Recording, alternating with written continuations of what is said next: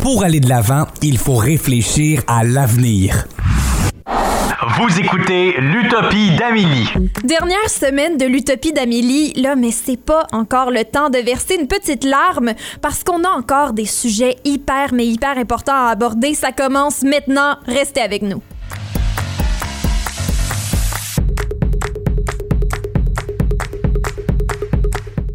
Philippe Bourdeau, Mélodie Lorquet, merci d'être avec moi. Moi, c'est Amélie Trottier et je serai euh, l'animatrice pour l'émission aujourd'hui, euh, comme tout l'été. Là, c'est pas, euh, c'est pas une surprise. Et Phil, ce qui est plus une surprise, c'est qu'on parle encore de sport On parle aujourd'hui. encore de sport, puis j'en reviens pas. hein. C'est rendu ton sujet préféré, Je sérieux. le sais, j'aime ça. Mais cette fois-ci, on parle pas juste de sport, mais d'un sujet qui est plus sérieux, évidemment. Il y aurait eu une petite controverse lors du repêchage de la LNH. Ah Je suis oui. sûr que vous en avez entendu parler. Ben oui. Euh, oui. direct avant, direct avant le repêchage, un jeune homme s'est exprimé en disant qu'il ne voulait pas se faire repêcher. Mais devine ce que Montréal, les Canadiens de Montréal évidemment, qu'est-ce qu'ils ont Oh, fait? oh, oh. Qu'est-ce qu'ils ont fait, eux Je sais pas, Philippe, j'ai pas du tout vu ça aux nouvelles. Ils l'ont repêché. Ah, ben oui. Ah! On parle évidemment de Logan Mayou, hein, Ouais. un Oui. jeune de 18 ans qui a été euh, repêché contre son gré, on pourrait dire.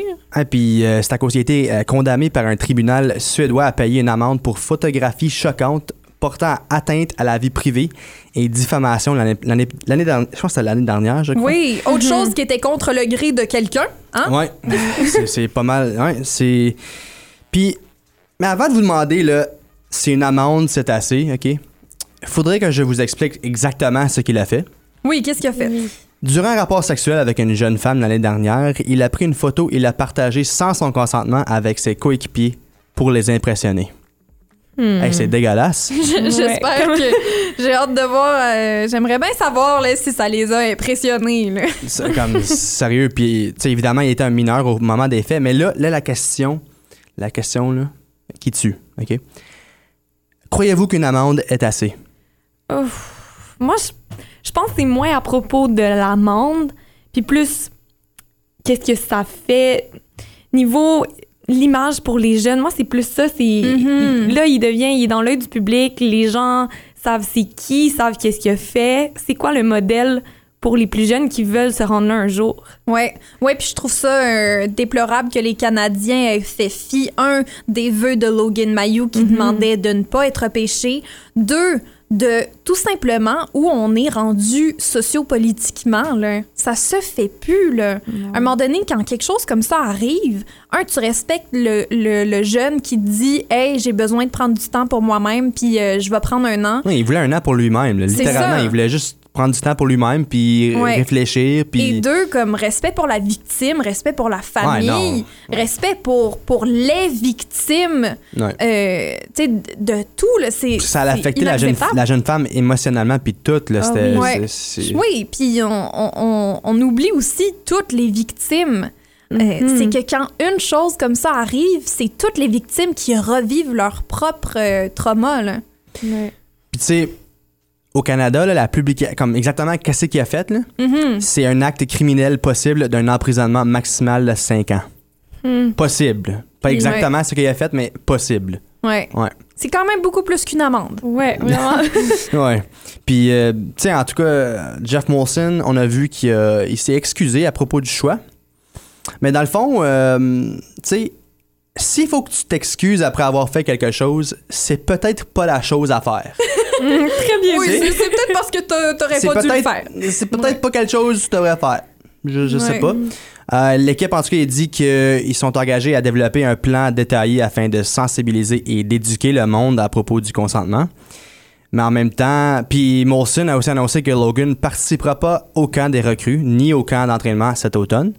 Euh, mais durant la saison, ils vont, ils vont voir si Logan est prêt à rejoindre l'organisation. Mais déjà là, c'est trop tôt. C'est Ouais. bien trop Ouais. tôt. Si le gars va toucher à la glace à un moment donné, ça, ça va pas être dans, dans les prochaines. euh, Dans la prochaine année, Ouais. ça c'est bien Ouais. certain, puis euh, c'est Ouais. complètement inacceptable. Je sais pas. Puis le pire, c'est qu'ils ils savaient, les Canadiens. Ils savaient que ça allait être inacceptable, puis que, que tout le monde allait être fâché. Et euh, on le sait, il y avait déjà un communiqué de prêt. Euh, fait que c'est c'est complètement inacceptable. Ouais. Puis ça, pour Ouais. moi, pour moi, ça c'est preuve que c'est la culture du hockey qui doit absolument changer. Puis c'est la culture du du men's club, puis la culture du locker room talk là. Euh, je dis tous ces termes-là en anglais parce que euh, faute d'avoir euh, un, un me- une meilleure traduction en français, euh, c'est c'est complètement Je inacceptable. sais pas si tu as vu l'entrevue après le repêchage de- d'un membre de, des Canadiens de Montréal. Je sais pas c'est quoi son poste exactement, mais lorsqu'il s'est fait demander la question, c'est comme pourquoi t'as repêché Logan Mayou, ben le gars il a littéralement rien dit. Il était juste là puis il était comme il a, il a rien dit, il a Ouais. absolument rien dit. Il était juste comme um, um, Il voulait yeah. juste pas qu'une autre équipe l'aille. Ouais. C'était vraiment juste Mais en, ça. même, en même temps, il y a 32 équipes maintenant. Ouais, Il n'y en a pas un qui l'a repêché, sauf Hmm. Montréal. ouais. Mais moi, je me demande, ça veut dire quoi être prêt? Comme c'est quand qu'ils vont décider Ouais. de dire là, t'es prêt, Ouais. vas-y. C'est un nombre, nombre d'heures exact dans comme. euh, ça, sais, c'est pas très clair. Inacceptable. En tout cas, merci beaucoup, Philippe, de nous en avoir euh, jasé. C'est un sujet bien intéressant. Et euh, nous, on va continuer de parler de, justice féminine là, avec Sophie Claire Valiquette-Tessier du Centre Espoir Sophie. Euh, plus tard dans l'émission, on rencontre aussi Annabelle David, avec qui on va parler de, quand est-ce que c'est le bon moment d'aller consulter pour de l'aide psychologique. Et finalement, tout de suite après la pause, on parle des travailleurs du sexe avec Sabrina Leblanc. Vous voulez pas manquer ça? Restez avec nous à l'Utopie d'Amélie.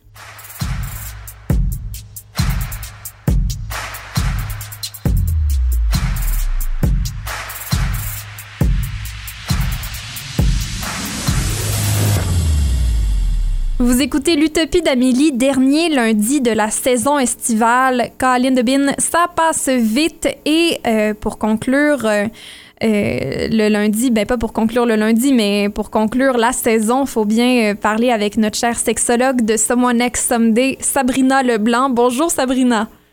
Salut. Alors, euh, on a commencé l'été en parlant euh, de masturbation, euh, d'organes génitaux. Et là, je voulais qu'on approfondisse la thématique de, de la sexualité pour parler de, de, de gens qu'on oublie parfois, qu'on qu'on- dont on parle pas toujours. Et si on en parle, on en parle souvent de manière péjorative. Je parle des travailleurs du sexe. Premièrement, c'est quoi un travailleur ou une travailleuse du sexe? Euh, ben, c'est vraiment simple. hein. En fait, c'est une personne dont ben, le travail consiste à offrir des services sexuels. Ok? À la base, c'est ça, une personne qui, qui est travailleur du sexe. Euh, on dit que c'est un travail. Pourquoi? Ben, parce qu'il y a rémun... Voyons, de la à dire rémunération. Donc, euh, on offre un service en échange d'argent, comme n'importe quel métier, en fait. Euh, par rapport aux travailleurs du sexe, qu'est-ce qu'on peut dire aussi? Ben, c'est que chacun hein, a ses propres limites. Les prix peuvent être différents.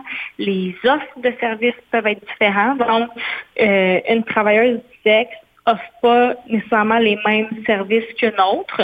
Euh, fait y a une diversité de services aussi là, qui peuvent être euh, offerts euh, à travers les différentes personnes qui travaillent dans ce milieu-là. Puis ça dépend aussi, c'est une manière de, de s'identifier, de dire qu'on est travailleur du sexe, j'imagine, parce que peut-être que, qu'une modèle nue se considérerait travailleur du sexe, même s'il n'y a aucun contact, tandis qu'une autre dirait que non, est tout simplement modèle nu. Oui, effectivement. Mais tu sais, je pense que euh, à chacun revient le, le, le droit de se nommer et de se présenter comme elle veut. Euh, moi, par exemple, j'aime ça euh, mentionner une personne qui euh, travaille comme travailleur du sexe parce qu'on a, on a tendance à les identifier, dire ça, c'est une travailleuse du sexe. Hmm. Euh, mais elle, elle est autre chose que ça aussi. tu sais. Que ça peut être une façon de parler, mais la meilleure façon de savoir comment euh, comment s'adresser à quelqu'un, puis je vais toujours dire comme ça, ben c'est de demander. Fait que c'est la même chose de, de demander à ces personnes-là, ben c'est quoi ton titre?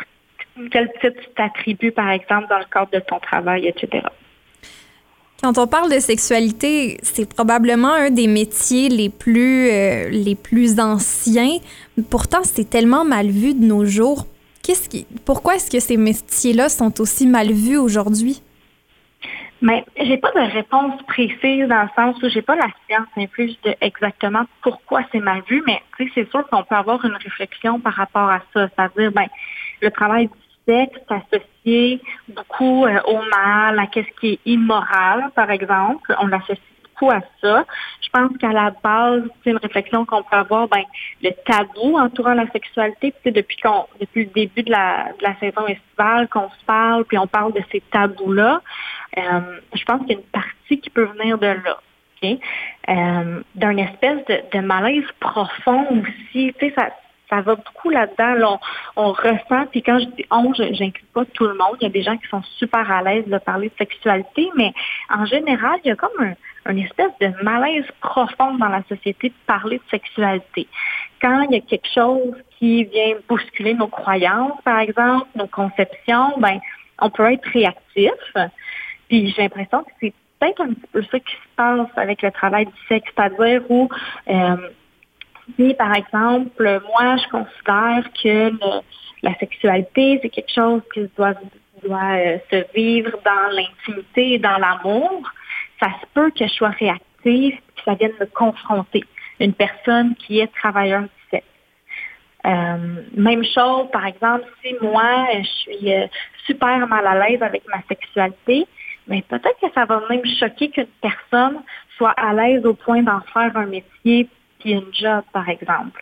Fait que je pense que c'est toutes ces réflexions-là qu'il faut avoir pour se demander, OK, pourquoi moi, à la base, je perçois négativement ce métier-là? Parce que un métier en soi. Qu'est-ce qu'on pourrait faire pour changer le, discours péjoratif qui entoure ces métiers-là? Euh, ben, je pense en lien avec ce que je viens de dire, la base, ce serait premièrement de, reconnaître c'est quoi mes croyances à moi envers la sexualité. Tu je donnais l'exemple de ben, la sexualité dans l'amour, les rapports sexuels dans l'amour. Est-ce que ça, c'est ma croyance? D'être conscient de nos croyances, puis d'être conscient que c'est pas parce que moi j'ai une croyance sur la sexualité que tout le monde doit avoir la même conception que moi. Je pense qu'à la base de réfléchir par rapport à ça, ça peut, ça peut aider.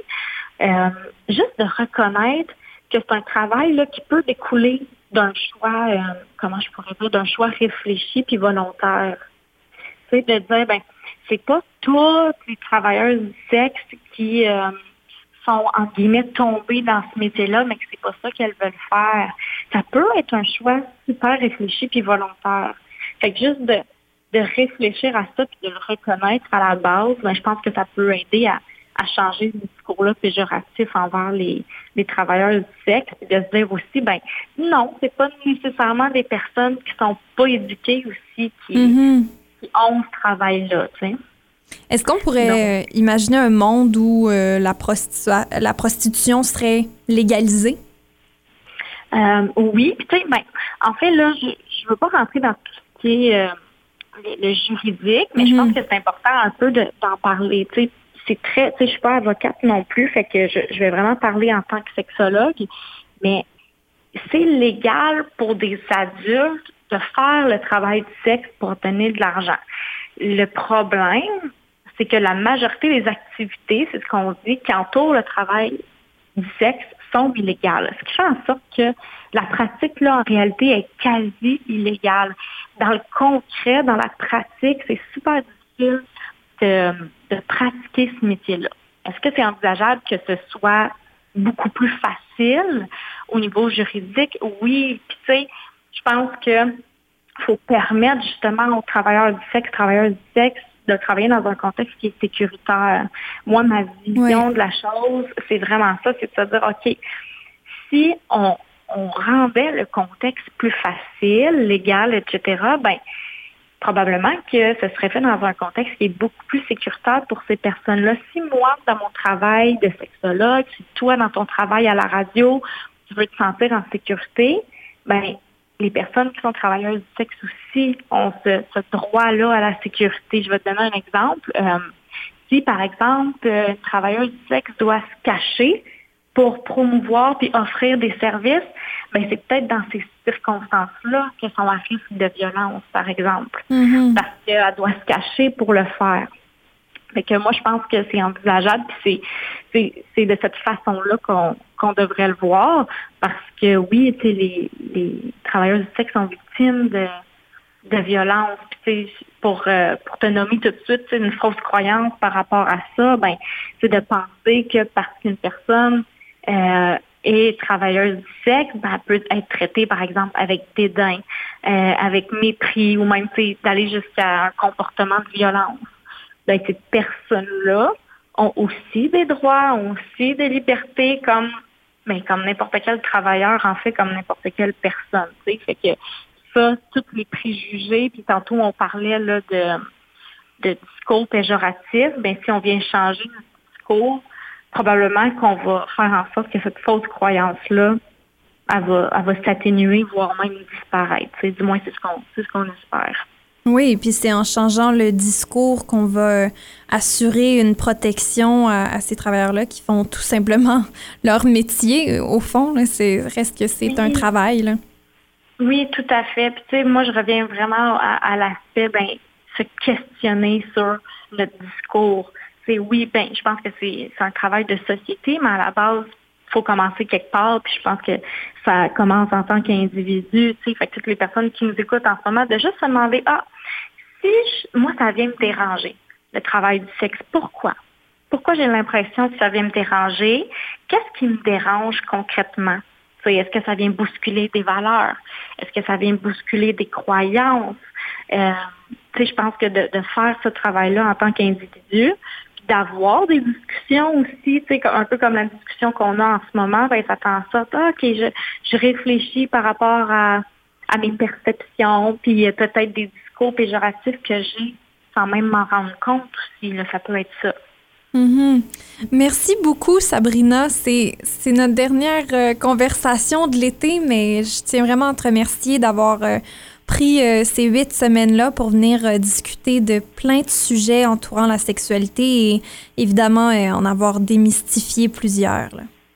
Ben, ça me fait vraiment plaisir. Puis c'est, je pense que c'est de cette façon-là, en discutant de sujets sur la sexualité, qu'on va normaliser justement cette thématique-là. Puis par thématique, je parle de vraiment de la sexualité au sens large. Là. Fait que ça m'a fait euh, vraiment plaisir de venir parler avec toi. Oui, moi aussi. Puis on aurait tellement pu euh, faire un autre huit semaines avec plein d'autres thématiques. On a un peu euh, juste gratté, gratté le, début de, du sujet. Là. C'était seulement le pic du iceberg de la sexualité et des sujets qu'on aurait pu aborder. Mais euh, merci énormément. Alors, pour la dernière fois, c'était euh, Sabrina Leblanc, sexologue de Someone X Someday, que je remercie énormément d'avoir euh, accepté d'embarquer dans cette aventure-là de l'utopie d'Amélie pour réfléchir en même temps à un monde meilleur, parce que c'est certain qu'en se posant toutes ces questions-là, ben on, espère que les choses vont évoluer, puis vont changer. Puis c'est en ayant ces conversations-là qu'on commence à faire ça. On se retrouve tout de suite après euh, la pause avec Annabelle David, psychologue, avec qui on parle du moment où on devrait aller consulter à l'Utopie d'Amélie.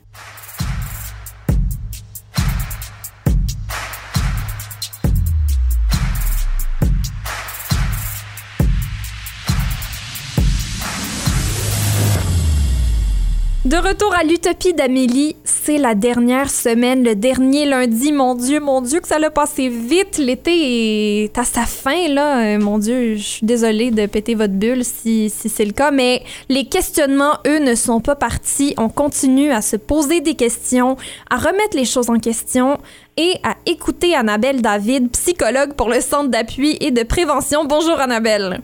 Bonjour Amélie. C'est très important d'écouter euh, les gens euh, qui, qui, sont spécialistes, là, des professionnels dans, certains, dans certaines sphères. Et dans, euh, dans ce, ce cas-là, ben toi, toi, tu es psychologue, spécialiste en psychologie. Là, et aujourd'hui, on parle de quand il faudrait consulter pour notre santé mentale. Là, c'est comme un gros terme là, comme ça, mais, mais c'est important de, de savoir reconnaître certains signes. C'est quoi ces signes-là?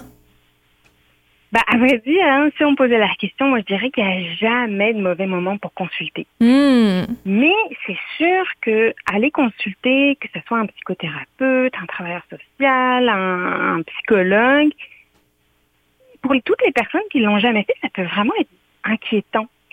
C'est un petit peu comme aller voir pour la première fois un spécialiste qu'on n'a jamais vu. Puis là, on ne sait pas ce qui va se passer, on ne sait pas quel type d'examen, ça va peut-être être un peu intrusif. Euh, euh, ça crée beaucoup de stress. Puis, hein, qu'on le sait, quand on a déjà consulté ce fameux spécialiste-là, bah, finalement, il n'y avait rien là où on est, euh, ça a dédramatisé la situation. Euh, et puis on voit que c'est tout simple, ça se passe très bien. C'est vraiment de la même manière pour la, au niveau de la consultation. C'est sûr qu'on a une tendance en tant qu'humain, puis là je vais faire une analogie toujours avec la santé physique et la santé mentale. Si on prenait euh, consulter un médecin, consulter un physio quand on a mal quelque part, d'attendre vraiment la dernière minute quand la souffrance est vraiment importante. On est terrible, mais pour beaucoup d'entre nous, c'est ce qu'on fait. Hmm. Euh, parce que c'est normal hein, d'avoir des petites douleurs. Puis là, je vais faire toujours l'analogie avec la santé mentale, donc d'avoir une humeur qui fluctue. Il y a des, effectivement, il y a des périodes de notre vie où on a un petit peu plus moins le moral, où on est un peu plus stressé. Euh, comment c'est totalement euh, normal, mais souvent, hein, par exemple, si je, si je vais garder mon analogie de physiothérapeute avec mon, un mal, je vais imaginer un mal de dos, par exemple, si j'ai déjà été voir un physiothérapeute dans, dans le passé, peut-être qu'il m'a donné même des petits exercices qui vont faire en sorte que quand euh, je vais avoir une période où je vais avoir un petit, je vais sentir un petit pincement, un petit tirement, je vais savoir ne quoi pas faire comme mouvement, par exemple, ou alors même quel exercice faire pour me maintenir. Si j'ai jamais été voir ce physiothérapeute-là, puis que c'est la première fois que j'ai mal au dos, bien souvent, qu'est-ce que je vais faire? Je vais attendre un bon bout de temps avant d'aller voir mon médecin et finalement de consulter en me disant oh, ça va passer, oh, je vais essayer de l'ignorer, etc. Puis qu'est-ce que ça va faire? Ben, Ça va faire en sorte que quand je vais y aller, ben, le travail va être plus difficile. Puis là, je sais vraiment parce que je suis au bout du rouleau. Hmm.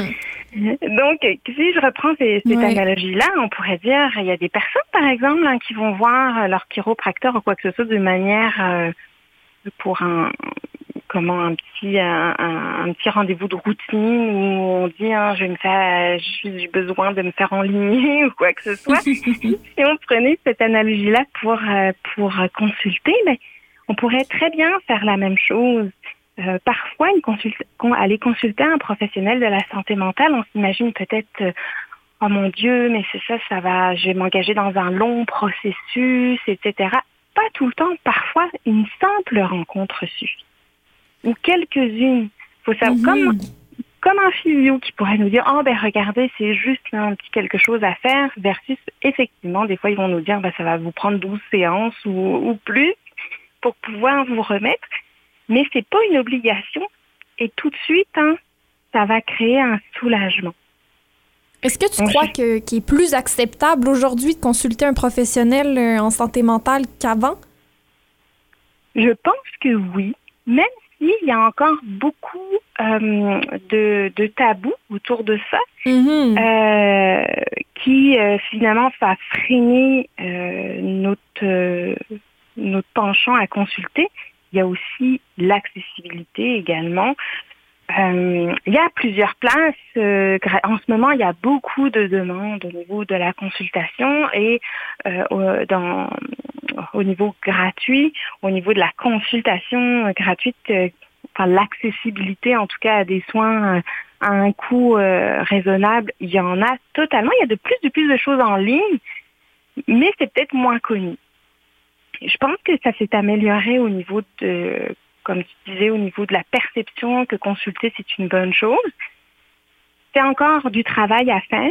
Moi, je me dis à quand le temps on fera une, exactement comme quand on va chez notre médecin euh, pour aller le voir pour faire une, un examen de routine annuel, euh, qu'on aille voir euh, un, un, professionnel de la santé mentale pour faire un petit un petit retour sur notre année, comment ça s'est passé, hmm. qu'est-ce que mais c'est on parlait la semaine dernière hein, d'un muscle quand on parlait de la résilience. Oui. Puis, la santé mentale, c'est un petit peu la même chose. Euh, finalement, c'est c'est toutes sortes parfois de petites euh, d'exercices à faire, d'être conscient pour pas euh, pour pas partir, pour pas que que ça ça comment dire là, je trouve plus mes mots, pour pas que ça ça s'empire. Et comme je dis mhm. qu'on attend la dernière minute, et qu'on là on soit vraiment dans un état de stress, par exemple extrême, qui fasse en, en sorte, comme un mal de dos, qui nous empêche de faire des choses qui nuisent à notre vie quotidienne de tous les jours, au lieu d'avoir fait un petit peu de prévention ou alors d'avoir pris le problème plus tôt. Est-ce que, comme en santé physique, tu crois qu'on pourrait dire mieux vaut prévenir que guérir? Mais totalement. Puis euh, c'est sûr qu'on est de plus en plus conscient et c'est bien au niveau de la santé mentale. On parle souvent de prendre soin de soi. C'est ça paraît être un luxe euh, pour les personnes qui puissent se le, permettre. Euh, moi, quelque part, je le pense pas. c'est sûr que quand on a on a une qualité de vie meilleure, on, a plus par exemple une meilleure santé physique, mais même en vivant de manière précaire, on peut prendre soin de soi d'une certaine manière et c'est quelque chose qu'on doit faire euh, tout le temps, même de juste d'être à l'écoute de soi, euh, ça va aider. Hein. si je reprends toujours mon analogie de mal de dos, si j'ai mal, à, si j'ai par exemple, je commence à avoir un petit tiraillement, bah c'est sûr qu'il y a peut-être des choses que je vais pas faire. Hein. Je vais pas euh, aider mon ami à déménager des gros meubles lourds, par exemple je vais être conscient de ça. Ben, émotivement, c'est un petit peu la même chose. Parfois, on peut choisir de ne pas s'exposer à des situations qui, émotivement, en ce moment, ne sont pas une bonne chose pour nous. C'est sûr qu'on n'a pas toujours le choix, mais euh, dans une certaine mesure, au moins, on peut, on peut se protéger. Ce serait quoi, euh, là je change peut-être un petit peu de sujet, mais je, reste dans le large parce qu'on c'est notre dernière euh, rencontre au téléphone. Ce serait quoi tes rêves pour euh, le futur là, en termes de santé mentale? Ah, j'aimerais, ben, mes rêves, ben, j'aimerais beaucoup que ça soit mis au même niveau que la santé physique hmm. et que notre système de, de, santé comment soit, soit adapté pour, comme je le disais, les personnes puissent faire euh, puisse faire des examens de routine. Et quand je dis examens, c'est même pas des évaluations, et accès à quelqu'un pour que ça soit dans la normalité de pouvoir parler à quelqu'un. C'est sûr que quand il nous arrive quelque chose ou quand on se sent moins bien, on peut toujours parler à des amis, de la famille. La différence avec un professionnel de la santé, c'est qu'il n'a pas euh, d'attachement émotif à la personne qui va falloir, ce qui va faire en sorte une meilleure objectivité et puis pas de conflit euh, d'intérêt. Si je parle à, hmm. mon conjoint, une amie, euh, je vais avoir un besoin s'il n'est pas rempli, euh, tout simplement parce que euh, je vais prendre quelque chose d'assez d'assez bateau, mais qui arrive souvent. Hein. Des fois, on parle à, nos, à notre conjoint, on veut juste on veut juste parler s'épancher puis expliquer combien on a trouvé une situation difficile, puis l'autre va être dans les solutions, va nous parler, t'as qu'à faire ci, t'as qu'à faire ça, mais c'est pas ça que je veux, je veux juste que tu m'écoutes. Oui. Ou alors euh, une mauvaise compréhension de la situation, puis la personne en face de nous qui tient à nous, encore une fois, ce qu'elle veut, c'est qu'on aille mieux. Alors elle, elle-même, ça peut lui créer du stress, elle tombe dans les solutions parce qu'elle veut à tout prix régler notre problème, ça va créer des tensions ou une mauvaise, euh, une mauvaise, on, on se sent pas compris. Euh, donc, c'est, c'est pas mal intentionné, mais c'est pas tout le temps efficace d'aller voir des personnes proches à qui l'on tient parce que euh, euh, comment on va pas avoir le résultat voulu. Si jamais c'est un professionnel, d'abord un professionnel, de la santé, effectivement, c'est, euh, c'est son travail, hein, en quelque sorte aussi, de, de pouvoir comment percevoir tout ça. Mais ça va faire également en sorte que bah, si jamais elle ne me comprend pas, bah, je n'ai pas de lien avec elle, je vais arrêter de la voir et je vais me dire, bon, bah, c'est pas grave, mais je vais pas me sentir euh, comment euh, rejetée, non comprise ou quoi que ce soit. Est-ce qu'on pourrait ajouter à, ces rêves-là que euh, ce genre de, de choses-là pour aller consulter soit encore plus accessible à tout le monde dans la société? Ben, ça, c'est le rêve il reste. On peut dire souvent l'accessibilité à un psychologue, par exemple, c'est euh, puis il n'y a pas que les psychologues, hein, il y a des psychothérapeutes, il y a des travailleurs sociaux qui font de la psychothérapie en mhm. Ontario. Il y a euh, comment au Québec et en Ontario, il y a des, des petites euh, variantes là au niveau des professionnels qui sont qui, sont habilités à faire la, la psychothérapie. Mais mais bien sûr, comment c'est des fois on dit c'est un petit peu un service pour l'élite et c'est bien dommage. Euh, mais ça, sérieusement, c'est en train de se transformer. Je pense que c'est mhm. tranquillement, pas vite, euh, comme toute chose. Il faut savoir que même il y a des parfois des, des, des services accessibles en ligne, euh, comme par chat ou autres, qui sont des fois plus accessibles pour, pour les jeunes, mais pour les moins jeunes également, euh, pour pour pouvoir mieux gérer euh, son anxiété, toutes sortes de choses. C'est en train, je pense qu'en plus si on peut, on cherchait, on parlait de la résilience la semaine dernière. Il y a, il y a, il y a des bonnes choses, j'espère, qui vont sortir de cette pandémie. Je souhaite que euh, l'accessibilité aux services en santé mentale en soit une. Mhm. Je souhaite parce que c'est, je ne sais pas si ça sera le cas. Mais, euh, mais oui, il y a quand même beaucoup de services euh, auxquels on peut demander, au moins vers lesquels les personnes vont pouvoir se sentir dirigées. Alors évidemment, le Québec, simplement euh, a, a appelé euh, son C3S euh, comment euh, du coin, ils vont ils vont nous rediriger. En Ontario, il y a les centres communautaires, il y a même quand on est employé, pensez aux Oui, beaucoup, beaucoup de, de, de personnes ont de l'aide aux employés. les étudiants aussi. Une séance, parler à quelqu'un. Euh, pour tous ceux qui sont dans les universités, les Mhm. collèges, etc., comme notre service, aller voir les services d'aide qui vont être là pour eux, de regarder en ligne si on est plus euh, si on est plus à l'aise. C'est vraiment important avant, comme je dis, euh, d'attendre que les symptômes augmentent d'une manière qui fait en sorte que c'est plus difficile de s'en sortir. Ouais. Puis moi, je crois fermement que plus, euh, plus on va le demander, plus il va falloir qu'on nous offre ces services-là euh, de manière plus accessible. Alors, c'est d'en discuter comme ça tout l'été qui, qui fait euh, toute la différence, selon moi. Merci beaucoup, Annabelle David, de, de t'y être prêtée. Bienvenue Amélie, ça m'a fait tellement plaisir d'être avec vous tout l'été. Hmm, ben nous, ça nous a vraiment fait plaisir autour de la table et je suis certaine que les auditeurs ont beaucoup apprécié ton, ta sagesse et ton information. Ça a été très pertinent. Merci beaucoup, beaucoup. Annabelle David, psychologue pour le Centre d'appui et de prévention La Boussole au Collège La Cité. Euh, merci Ouais, d'avoir été avec nous tout l'été. Et nous, euh, à l'Utopie d'Amélie, là, on- l'émission n'est pas encore terminée. Il nous reste quelques jours encore. Et tout de suite après la pause, on discute avec le Centre Espoir Sophie et on parle d'encourager la reprise de pouvoir contre euh, les luttes contre les injustices. Alors, restez avec nous. On a encore des thématiques très intéressantes à aborder aujourd'hui et cette semaine. On se retrouve tout de suite après la pause.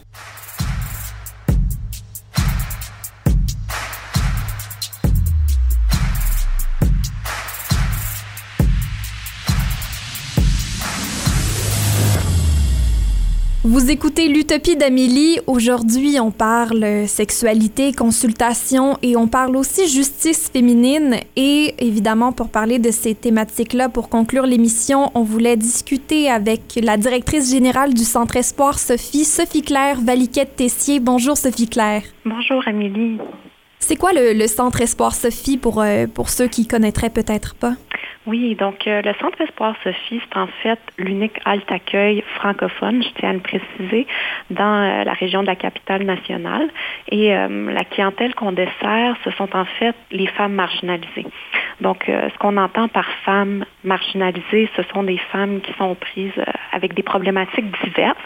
On pense notamment à la précarité financière, mais aussi à l'itinérance, la toxicomanie, la violence conjugale, mais aussi les troubles de santé mentale, les limitations physiques. Est-ce que euh, c'est encore plus difficile d'être une femme dans le besoin par rapport à, à être un homme dans notre société? Je dirais que oui, parce qu'encore à ce jour, il y a beaucoup d'inégalités. On a juste à regarder euh, les salaires que les hommes et les femmes font. Ils sont toujours pas à 100% égaux. Et puis ça, ça c'est vraiment une répercussion qu'on voit dans notre clientèle. Donc euh, ces femmes-là sont plus à risque d'être, euh, de, de vivre cette précarité financière-là et donc d'avoir besoin euh, de services comme ceux offerts au Centre Espoir, Sophie. Et généralement, pourquoi est-ce que euh, ces femmes-là se retrouvent dans, dans cette situation précaire-là? Mhm. Je dirais que depuis les dernières années, euh, une des principales raisons, c'est la crise du logement à laquelle, ben, la, à la- laquelle on Mhm. connaît euh, à Ottawa. Alors, euh, si on regarde les statistiques, c'est en fait recommandé euh, de ne pas dépenser plus de 30% euh, de ses revenus mensuels sur son logement. Donc 30% pour euh, un individu qui travaille à temps plein, mais au salaire minimum, c'est environ 730 dollars de loyer. Oui. Mais si on regarde le coût des appartements d'une chambre au centre-ville d'Ottawa, ça débute habituellement autour de 1800 dollars. On voit déjà ici qu'il y a une grande disparité.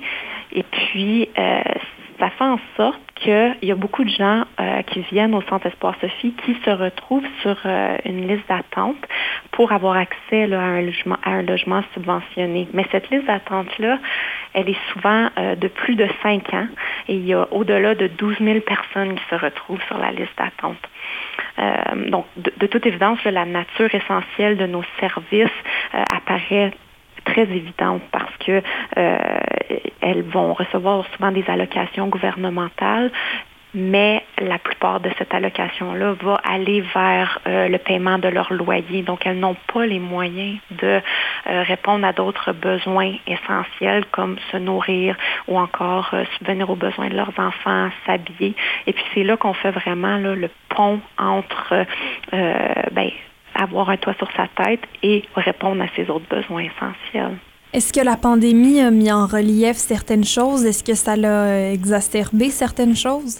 Oui, donc euh, la principale chose que j'ai remarqué qui a été exacerbée, c'est vraiment euh, l'isolement au sein de cette population-là. Donc, euh, le centre Espoir Sophie, je parle beaucoup de, nourriture, tout ça, mais ça va bien au-delà de nourrir des bouches. C'est vraiment euh, un lieu de rassemblement pour pouvoir euh, créer un espace propice aux échanges, aux amitiés, à la communication. Et puis, euh, les, femmes au centre Espoir Sophie se sont retrouvées encore plus isolées durant la pandémie parce qu'il y a beaucoup d'entre elles qui n'ont même pas les moyens de pouvoir se payer un service d'Internet, disons. la plupart d'entre nous, oui, on, on s'est retrouvés dans nos, dans nos maisons, mais on peut quand même communiquer avec nos proches via euh, FaceTime, disons.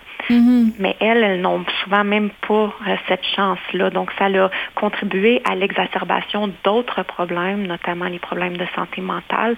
Et puis, euh, quand on parle de santé mentale au sein de notre clientèle, ça va au-delà de l'anxiété, la dépression. Là, on parle de troubles bipolaires, on parle de schizophrénie. Alors, tous ces troubles de santé mentale, santé mentale-là ont été exacerbés. Et puis, c'est là qu'on a vu à quel point avoir un bon réseau de soutien, c'est extrêmement important. Et, euh, ces femmes-là, ben, malheureusement, étant donné qu'elles n'avaient pas accès aux locaux, euh, ben, c'est ça, elles se retrouvaient encore plus seules parce qu'on on, on distribue tous les repas, la banque alimentaire au travers d'un service à la porte. Et puis ensuite, les femmes doivent quitter pour pas qu'il y ait euh, d'agglomération à l'extérieur.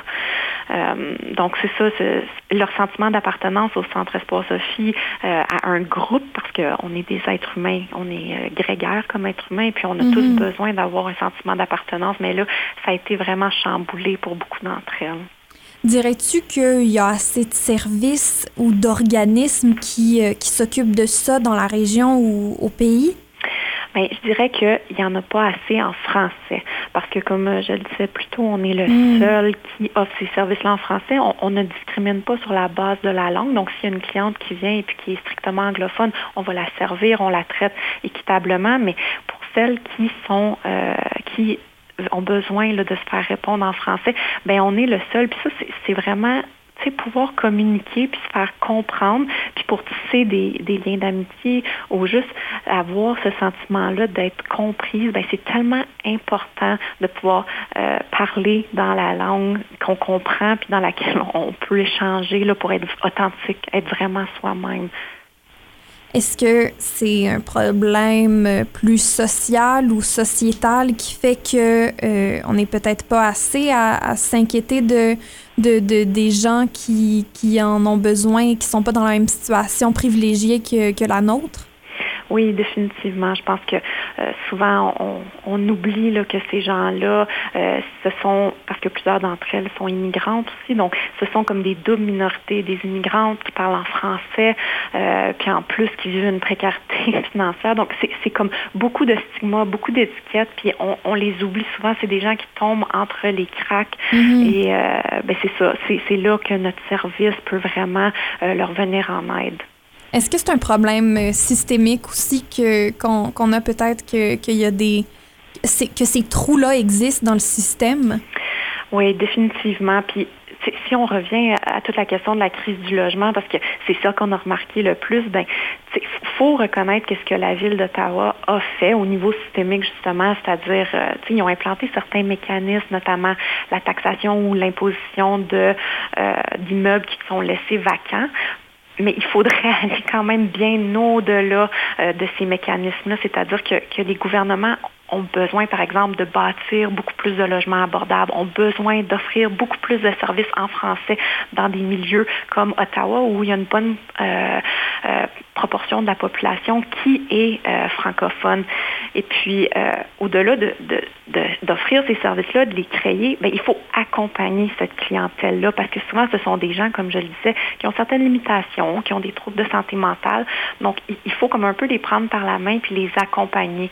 Puis, c'est ça qu'on fait ici au Centre Espoir Sophie, c'est qu'on peut s'asseoir avec les gens, puis euh, les aider dans les différentes démarches. Puis je pense que, c'est là qu'on peut vraiment faire une vraie euh, différence pour tirer les gens un peu hors de cette précarité financière-là ou de l'itinérance. Euh, puis, tu sais, quand on parle au niveau sociétal aussi, souvent les gens euh, on, on a des, on entretient des stéréotypes, puis c'est tout à fait normal. C'est, c'est la manière que le cerveau humain a de traiter l'information en prenant des raccourcis. Mais il faut tenir compte que la clientèle qui vient au Centre Espoir Sophie, faut pas toutes les mettre dans le même bateau. Ce ne sont pas toutes des toxicomanes, ce, ne sont pas toutes des gens qui ne travaillent pas, qui ne sont pas éduqués. Plusieurs d'entre elles, comme je le disais, viennent de d'autres pays. Leurs diplômes ne sont pas reconnus. Euh, elles se retrouvent dans la situation de pauvreté euh, pour cette raison-là, où il y en a d'autres qui sont venus en aide. euh, qui ont été aidantes naturelles pendant des années pour un conjoint, puis euh, pour cette raison-là, ben à ce jour, euh, elles se retrouvent dans une situation encore qui est un peu euh, délicate. Alors, euh, je pense que c'est un travail au niveau sociétal aussi de changer nos perceptions, puis de ne pas stigmatiser tout le monde de la même façon. Mhm. Ça serait quoi euh, tes, tes vœux là, pour le, le futur euh, en tant que directrice générale du Centre Sport Sophie, tant, euh, autant pour, euh, pour euh, l'organisme, mais aussi pour notre société? Mhm. Euh, ben, je pense que si j'avais le premier vœu, ça serait d'assurer la pérennité de nos services. C'est sûr qu'on on espère être encore là dans plusieurs années. Puis pour ce faire, euh, notre principal bailleur de fonds, c'est la ville d'Ottawa. On espère que la ville va continuer de nous soutenir dans notre mission, mais aussi que peut-être qu'on va être en mesure de trouver d'autres sources de financement. Puis ça, c'est une lutte qui est constante pour tous les organismes communautaires. Euh, je dirais aussi peut-être un autre but, ça serait d'accroître notre visibilité autant auprès de donateurs potentiels que de potentiels clients, parce que le but à la base, c'est d'aider le plus de femmes possible. Alors, se faire connaître, puis être en mesure d'aller chercher euh, ces femmes-là qui auraient besoin d'aide. Puis, peut-être un autre objectif, je ne voudrais pas en divulguer trop, mais en ce moment, le CA et euh, l'équipe du Centre Espoir Sophie cogitent sur plusieurs projets. Puis, l'un d'entre eux, euh, ça serait euh, de pouvoir ouvrir une maison qui accueillerait les femmes qui sont sur cette fameuse liste d'attente pour accéder à un logement subventionné. Donc, elles pourraient, dans le fond, en attendant d'avoir accès à ce logement abordable-là, le CES pourrait offrir un toit à coût réduit pour être en mesure de diminuer leurs dépenses euh, mensuelles, puis du coup, euh, leur- la pauvreté, euh, leur pauvreté, puis ça, ça, ça aiderait beaucoup, je pense. Alors, dans les prochaines semaines, on va obtenir certaines réponses au niveau de, de bailleurs de fonds, puis si les réponses sont positives, c'est un projet qu'on- avec lequel on aimerait beaucoup, beaucoup aller de l'avant. Mhm. Ben, on vous, euh, on vous le souhaite ici à l'Utopie d'Amélie que, que ce rêve se réalisera et je suis pas inquiète. Je pense que les gens se conscientisent tranquillement pas vite aussi puis que ça va, ça va commencer à changer. Là. Merci beaucoup. Merci beaucoup, Amélie. C'était Sophie-Claire Valiquette-Tessier, directrice générale du Centre Espoir Sophie, avec qui on parlait euh, de justice féminine au fond, euh, l'importance de euh, s'occuper des, des gens qui en ont besoin. On a aussi parlé avec Annabelle David plus tôt dans l'émission euh, de quand était le moment de le bon moment pour aller consulter. Et finalement, on parlait des travailleurs du sexe avec Sabrina Leblanc.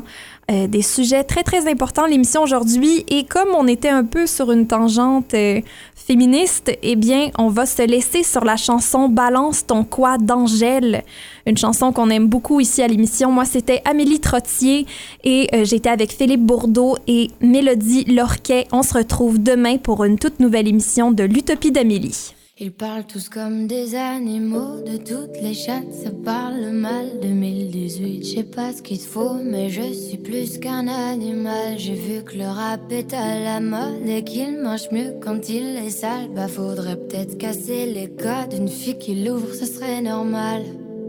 Balance ton quoi? Même si tu parles mal des filles, je sais qu'au fond t'as compris. Balance ton quoi, un jour peut-être ça changera. Balance ton quoi. Donc laisse-moi te chanter. Allez te faire. en Moi je passerai pas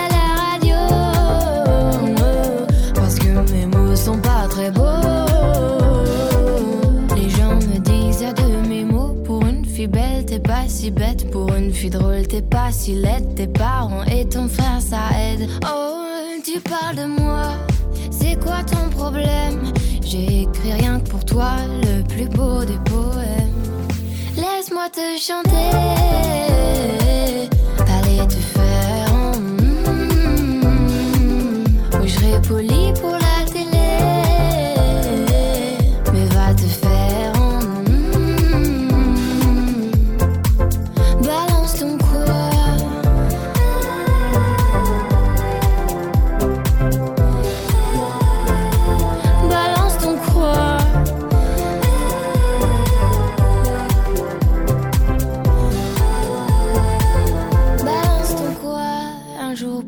ça changera. Y a plus de respect dans la rue. Tu sais très bien quand t'abuses. Balance ton quoi? Balance ton quoi? Laisse-moi te chanter. Allez te faire. en Moi je passerai pas